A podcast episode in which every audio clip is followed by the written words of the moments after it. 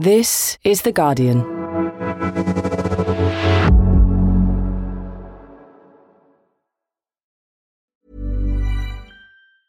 Tired of ads barging into your favorite news podcasts? Good news. Ad-free listening is available on Amazon Music for all the music plus top podcasts included with your Prime membership. Stay up to date on everything newsworthy by downloading the Amazon Music app for free or go to amazon.com slash news ad free. That's amazon.com slash news ad free to catch up on the latest episodes without the ads. Finding your perfect home was hard, but thanks to Burrow, furnishing it has never been easier. Burrow's easy-to-assemble modular sofas and sectionals are made from premium, durable materials, including stain and scratch-resistant fabrics. So they're not just comfortable and stylish, they're built to last. Plus, every single Burrow order ships free right to your door. Right now, get 15% off your first order at burrow.com slash ACAST. That's 15% off at burrow.com slash ACAST.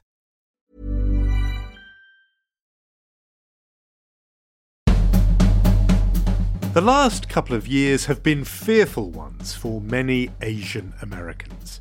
There was a surge in anti Asian hate crime. The killings come at a time when violence against Asian Americans is growing. Mass shooting last year in Atlanta, Georgia, which killed six Asian women, highlighted this rising level of violence. The incident was widely covered in America's press, and it led in part to the signing into law of the Anti Asian Hate Crimes Bill. So, what's behind this spike in anti Asian hate in America? Why is this one of the few issues both sides of Congress can actually agree on? And with Asian Americans now the fastest growing of the nation's four main racial and ethnic groups, what influence could these voters have on the midterms and in 2024? I'm Jonathan Freedland, columnist at The Guardian, and this is Politics Weekly America. Claire Jean Kim is Professor of Political Science and Asian American Studies at the University of California, Irvine. She's one of the leading voices in this whole discussion. I started off by asking Professor Kim whether or not we can even talk about Asian Americans. Is it a mistake to imagine an identity that encompasses Korean Americans, Japanese Americans, Chinese Americans, and those outside East Asia entirely? Or is the term meaningful despite that diversity? The term is meaningful, although always with an asterisk, as you're suggesting, Jonathan, because from the very beginning of uh, the term Asian American being used in the 1960s in the US, there's been a lot of controversy over how meaningful it is and how coherent it is as a category or an identity. And there's ongoing tension among uh, Asian Americans over how to define it and whether it's a meaningful category.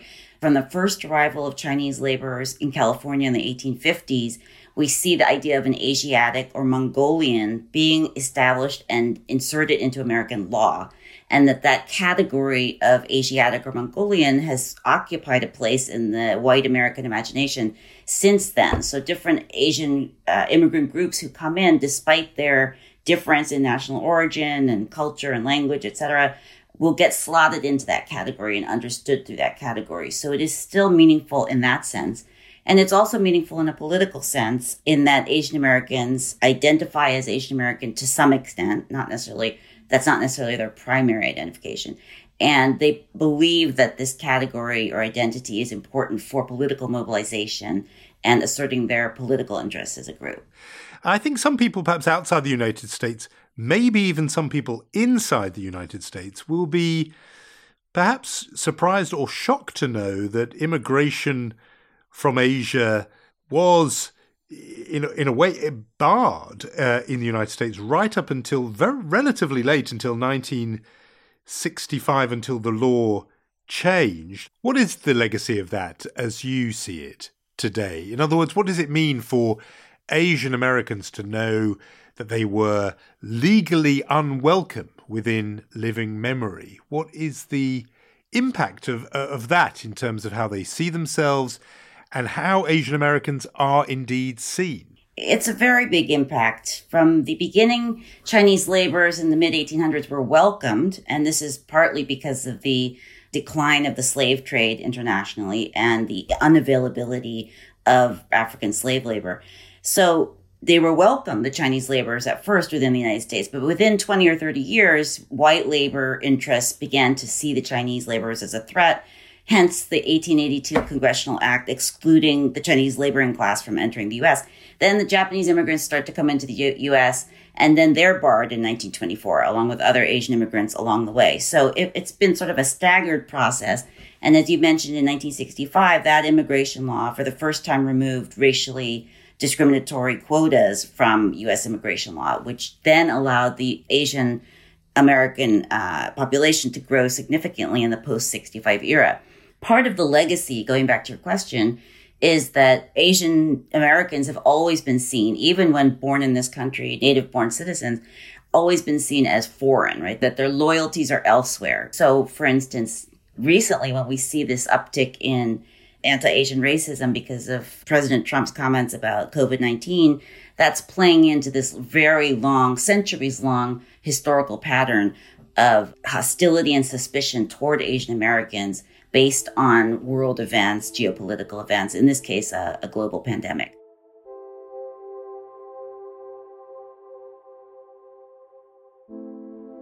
We're going to come on to that spike in racism and racist attacks targeting Asian Americans in a moment because there's something I, very specific I want to ask you about that.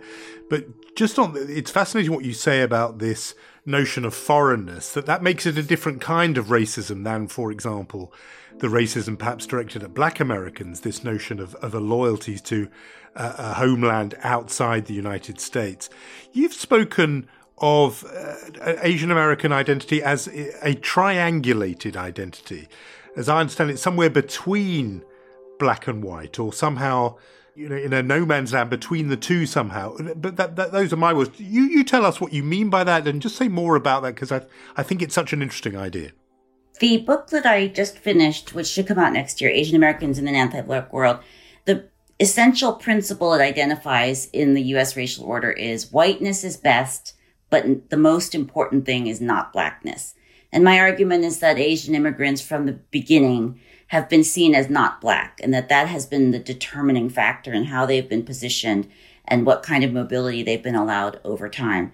So Asian Americans being seen as always the lesser of two evils as compared with black people in the eyes of white Americans. So this doesn't mean that white people have welcomed Asian immigrants or treated them equally or fairly. There's a continuous history of discrimination uh, until the present day against Asian Americans. But it does mean that, you know, under certain conditions, Asian Americans have been allowed to approach the privileges of whiteness and have been allowed certain kinds of mobility. For instance, being able to move into white neighborhoods that excluded them before in order to keep black people down. So there is a sort of interactive relational aspect between what has happened with Asian Americans and what has happened with black people. Because in the minds of the white racist, at least Asian Americans are not black.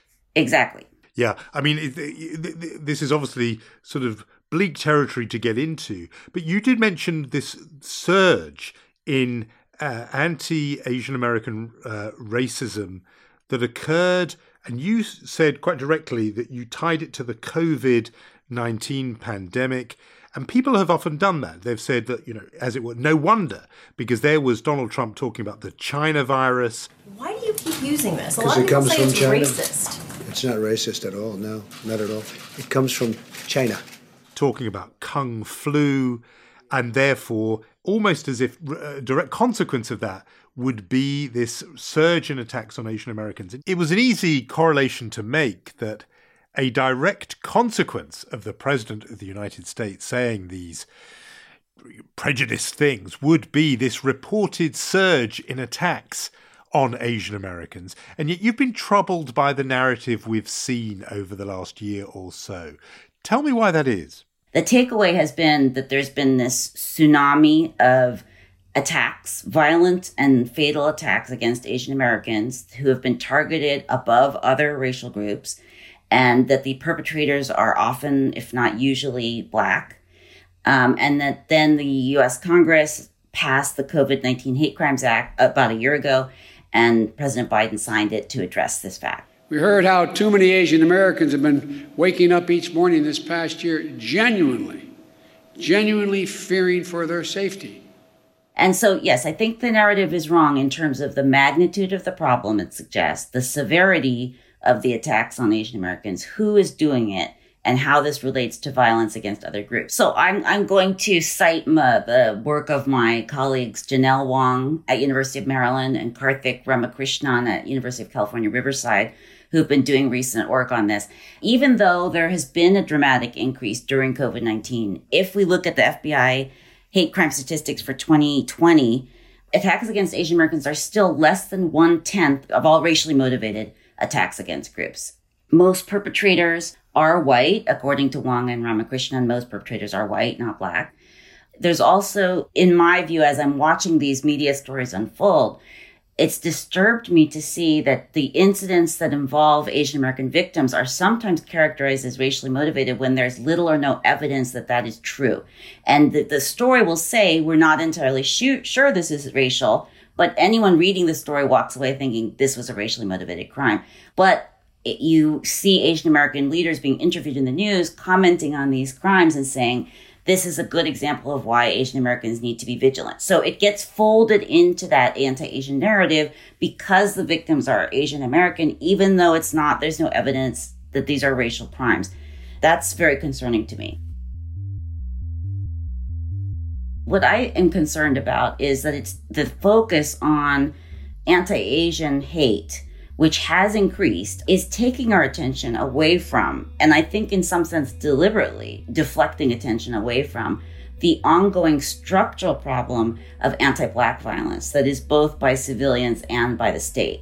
And, um, you know, it's no accident that the COVID-19 Hate Crimes Act, which was sold to the public as something that's being done to stem anti-Asian violence, that that sailed through the U.S. Congress. It went through the Senate 94 to 1. I'd like to thank the Congress and the members who are here today, Democrats and Republicans, who came together to get the COVID 19 Hate Crimes Act on my desk. Now, you know, Jonathan, like the era of polarization we're in, it went in, went through 94 to 1, whereas the Justice for George Floyd Policing Act, which actually would have tried to create more police accountability to minority communities, died in the Senate, right? That, so after that enormous wave of protest after the murder of George Floyd, the biggest protest movement in US history, 15 to 26 million people taking to the streets. That legislation goes into Congress and dies in the Senate, as so many racial justice proposals have died over the centuries in the Senate. To me, that that's the backdrop we need to be thinking about. We need to look at what's happening with Asian Americans in the context of the larger question of what's happening in the US as an anti-black society. So it's very interesting. The implication of what you're saying there is that, in a way, it's quite comfortable for some, perhaps particularly Republicans, to take a stand on this racism directed against anti Asians, almost as it were, as cover for their inaction or worse on anti black racism. Absolutely. So we're into the politics of this now, and I think there's, uh, and you mentioned right in your first answer about how the term has meaning partly because of political organization. Uh, there are people, and in fact, I think you you you touched on a couple of the scholars who t- talk about this. There are people who write a lot about this, and and and again, there is this huge caveat we have to put in because, of course, this is such a diverse range of different communities and different histories and experiences that partly brought these communities to the United States. But the one interesting thing is this shift politically. It's really noticeable in terms of exit polling, which has been goes back some decades that says right at the, you know, several decades ago, very broadly speaking, there was a, quite a preponderance of Republican voting among Asian Americans, mm-hmm. often put down to a kind of almost visceral anti communism from communities that had come from communist ruled countries. And that over time that has shifted, and that now Asian Americans tend to vote. Again, this is broad generalizations, but exit polling suggests in the 2020 election, broadly two to one Democrat to Republican, uh, and that the shift is partly you know generational. But but just tell us in even quite broad outline terms what you make of that sort of big picture account before we dive into some of the detail of it. Yes, I think that's true. That's accurate what you stated. And we see, for instance, in the last presidential election, the support for Biden was higher among Asian Americans than it was, for example, among Latinx voters. Not as high as it was among black voters, but it was a very big uh, split in favor of Biden. And yes, the trend has been in presidential elections for Asian Americans to be trending toward the Democrats. They now seem to be a very solid Democratic bloc um, with a strong minority Republican component. What's interesting to me about that context. And as you mentioned, once again, the asterisk applies. So within some communities, for example, the Vietnamese American community, there's going to be a higher rate of republicanism than, let's say, among Chinese Americans who are split between a more leftist and a more um, conservative orientation. So it's going to depend in part upon national origin. All those are important pointers to some of these tensions within, as it were, the coalition of minorities that particularly the Democrats rely on.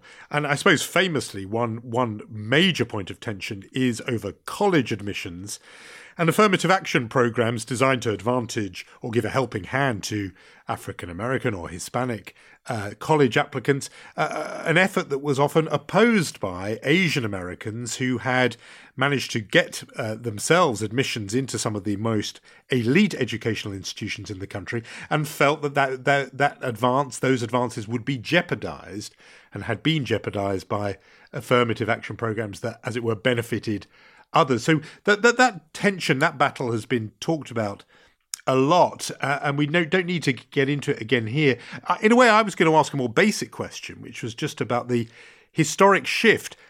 Uh, initially, uh, I think it's right that a whole lot of the first waves of immigrants from, for example, Vietnam or China, had a visceral anti communism which made them align with conservatism and re- the Republican Party in America.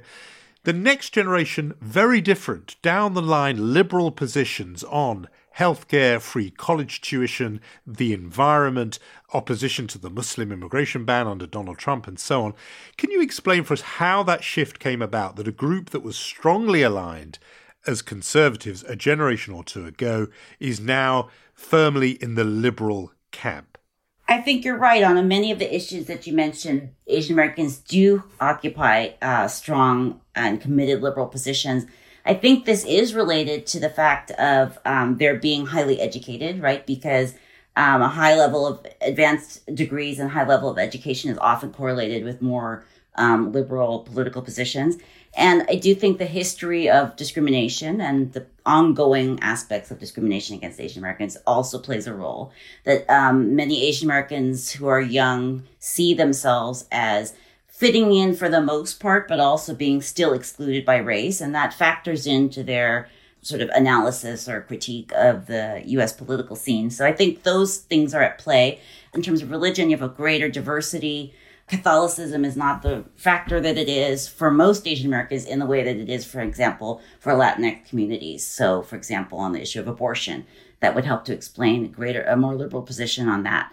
The preponderance of uh, national advocacy groups for Asian Americans are solidly liberal. I feel like they're still trying to figure out how to respond to the these more conservative new emerging groups. Um, but it is so it's a it's a political picture of a lot of different conflicting tendencies right now. And things are in flux, and it's hard to say where that's all going to go.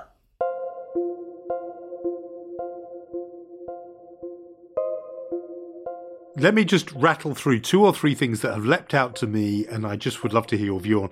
One is a, massive leap in 2020 happened in something really specific, which is turnout. The Asian American turnout just spiked in 2020 in that election. I just I'm keen to know whether that is a one-off or if you think that's going to get repeated. And I think what it turns on is what you think might have been the cause of that spike. The temptation is to say it was opposition to Donald Trump talking about China virus and Kung flu, and that brought out voters who felt slighted and aggrieved by that rhetoric. Or do you see something else in that? And, and, and obviously, what hinges on this question is whether this could be repeated. I do see something else in that because although Asian American voters are concerned when a president says things like, you know, COVID 19 is a Chinese flu and, and legitimately concerned. They are also, like other voters, concerned about other issues. So they could be opposed to Trump because, precisely because they support the other policy positions you mentioned on healthcare, et cetera. I do see uh, more engagement among younger Asian Americans. So I teach at UCI, which has um, a very, I think it's the highest percentage of Asian American undergraduates on the mainland, so outside of Hawaii. And um, the students, since the murder of George Floyd and the sort of social movement that followed that, Black Lives Matter resurgence that followed that, have been more concerned than before about where Asians fit in to the US racial picture and how Asian Americans can think about their relationship to black communities and rethink those relationships. And I see more, uh, more sort of urgency around those issues. And I think that is starting to um, translate into getting to the polls, being more interested in electoral politics. So I do th- see that as continuing. But again, not because Asian Americans are cons- are concerned only with issues that they think directly affect them. Right, and because I, I should say that that increase in turnout in 2020 uh, was greater than for any other racial or ethnic group. It was a huge leap between 2016 and 2020. I mean, this is maybe very trivial. Uh, did it did it play any part at all? Do you think that on the t- on the ballot was a, a candidate with some Asian heritage in the form of Kamala Harris? who has uh, obviously an Indian American background. Does it work that way, or uh, and this is, I suppose, is my question: if you if one is a Vietnamese American or Korean American, do, do you feel any greater connection with an Indian American such as Kamala Harris than you would with anybody else, or, or is that to to again make the mistake I was talking about right at the start of viewing what is an incredibly diverse, uh, you know, assemblage of people uh, as some kind of monolith? That's an interesting question too. I do believe it made a difference with some voters, but uh, probably a it was a tertiary, secondary or tertiary factor, right? So they were leaning toward the Democrats anyhow because of policy positions, and it helped that Kamala Harris is part uh, of Indian descent.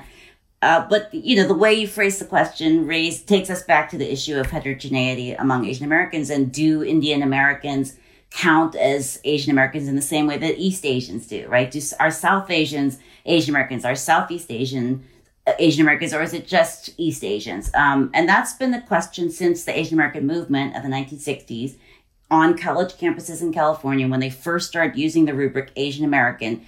Immediately became a question is this really just for East Asians? Because the leaders of the movement on the campuses were East Asian. And um, other groups, for example, notably Filipino Americans, said we're not being included. We're brown, we're not yellow. You're talking about yellow power. So th- those tensions have been there from the beginning. Following on from talking about Kamala Harris, are there some other breakout or breakthrough rising star Asian American politicians we should be aware of that people from some distance, as I am as I talk to you, should be aware of? Well, I would say the so-called squad in the in the House of Representatives, none of whom happens to be counted as Asian American currently, like Ocasio Cortez and um, Tlaib and others. Um, I think they represent you know many of the values that younger Asian Americans have. So I don't think racial representation has to be by Asian American faces. I think it's about representation of principles and values in the form of policy. Professor, we always ask our guests on the show a what else question, something completely different. And uh, this week, uh, our attention is caught by Joe Biden apparently, reportedly telling Barack Obama that yes, despite heading for his 80th birthday, he does plan to seek a second term. Just putting on your hat as a general observer of the political scene, professor of political science, what do you make of that? Well, that puts me in mind of the recent report uh, released about Dianne, Senator Dianne Feinstein in California. I don't know if you've seen it, Jonathan. I have, uh, yeah. Yes, questioning her fitness for office based on you know age-related mental disability, and this strikes me as a problem that is a, a much bigger problem than just Dianne Feinstein and Joe Biden. I mean, we look at the Congress and the age of the members, particularly in the Senate, and it's it's a concern. And I think, um, in particular, you look at the progressive young representatives I just mentioned. You know, they're all uh, a couple generations younger than than Feinstein and Biden, and so I think there's a real hunger by younger Americans and middle aged Americans too for for new leadership, and uh, there's a real question about the sort of phasing out of older leaders and when people will step down and what's best for the country. So I think those are questions we need to have, uh, debates we need to have, and it, it the fact that we don't have them more openly, I think, relates to the problem the US has, and this is probably a problem shared by other countries too, in discussing aging in general, right? The the challenges of dealing with an aging population. These are these are things we don't talk about openly and we don't deal with very well. Professor Claire Jean Kim, thanks so much for joining me on the podcast this week. My pleasure. Thank you. And that is all from me for this week. Do make sure to listen back to Politics Weekly UK, where my colleague Gabby Hinsliff and her guests look at what happens when ministers no longer seem afraid to push the boundaries of the law after a week that saw the Prime Minister apologise for breaking COVID lockdown rules and the Home Secretary Priti Patel criticised over the legality of her plans to send asylum seekers to Rwanda. But for now, it's goodbye. The producers were Ian Chambers and Danielle Stevens, and the executive producer was Maz Ebtehaj. I'm Jonathan Freedland, and thanks, as always, for listening.